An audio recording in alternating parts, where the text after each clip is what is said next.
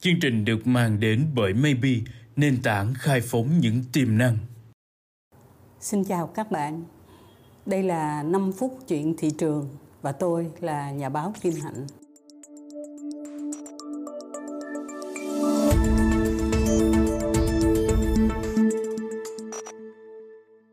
Câu chuyện của chúng ta hôm nay tôi đọc một cái báo cáo của hãng McKinsey thì người ta có một cái thông báo là trong năm 2023 cái số lượng mà người tiêu dùng sử dụng sàn thương mại điện tử, tức là mua hàng xa xỉ thông qua cái phương thức online đó, là nó tăng từ 5 cho tới 10% và lạc quan hơn nữa, một cái hãng nghiên cứu thị trường và có cái truyền thông khá là tốt của nước Anh là Communication Specialist đã đưa ra một cái con số thống kê là trong một vài năm tới gần đây thôi, thì cái tỷ lệ mà người tiêu dùng sẽ mua sắm hàng xa xỉ ở trên sàn thương mại điện tử nó sẽ tăng tới 30% chúng ta nhớ lại là có một thị trường rất là đông đảo người dân và cái số lượng những cái bạn trẻ thế hệ Gen Z hay là Gen Alpha đó, họ mua hàng xa xỉ ở trên mạng đó là khá là đông. Đó là thị trường tiêu dùng của Trung Quốc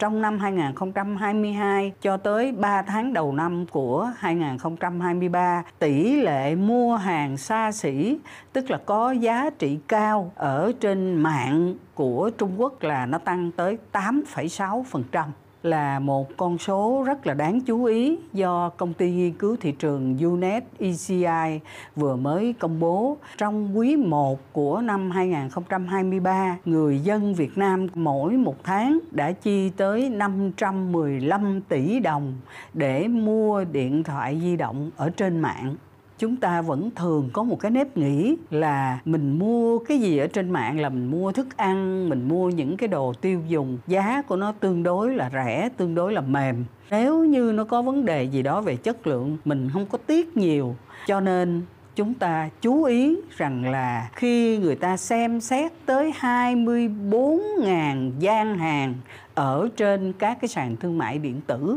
thì người ta mới phát hiện ra rằng mỗi một tháng như vậy, người Việt Nam của mình dám chi tới 515 tỷ đồng cho cái việc mua điện thoại di động là một cái sản phẩm mà nó không phải là hàng tiêu dùng thông thường, tiêu dùng rẻ tiền. Như vậy, xu thế chung của thế giới do cái tiền thuê mặt bằng, do các cái chi phí về hậu cần, marketing, vân vân, trong cái bối cảnh chung của kinh tế của thế giới nó đang gặp khó khăn. Thành ra là người ta đầu tư trực tiếp cho cái cuộc bán hàng trực tuyến và cái tỷ lệ những cái mặt hàng mà có giá trị cao mặt hàng được coi là hàng hiệu, hàng xa xỉ, vân vân, là cái tỷ lệ được tiêu dùng càng ngày càng tăng. Chúng ta biết trong cái bối cảnh về kinh tế thế giới suy giảm, nhu cầu mua hàng hiệu và hàng xa xỉ nó có thể có phần suy giảm, nhưng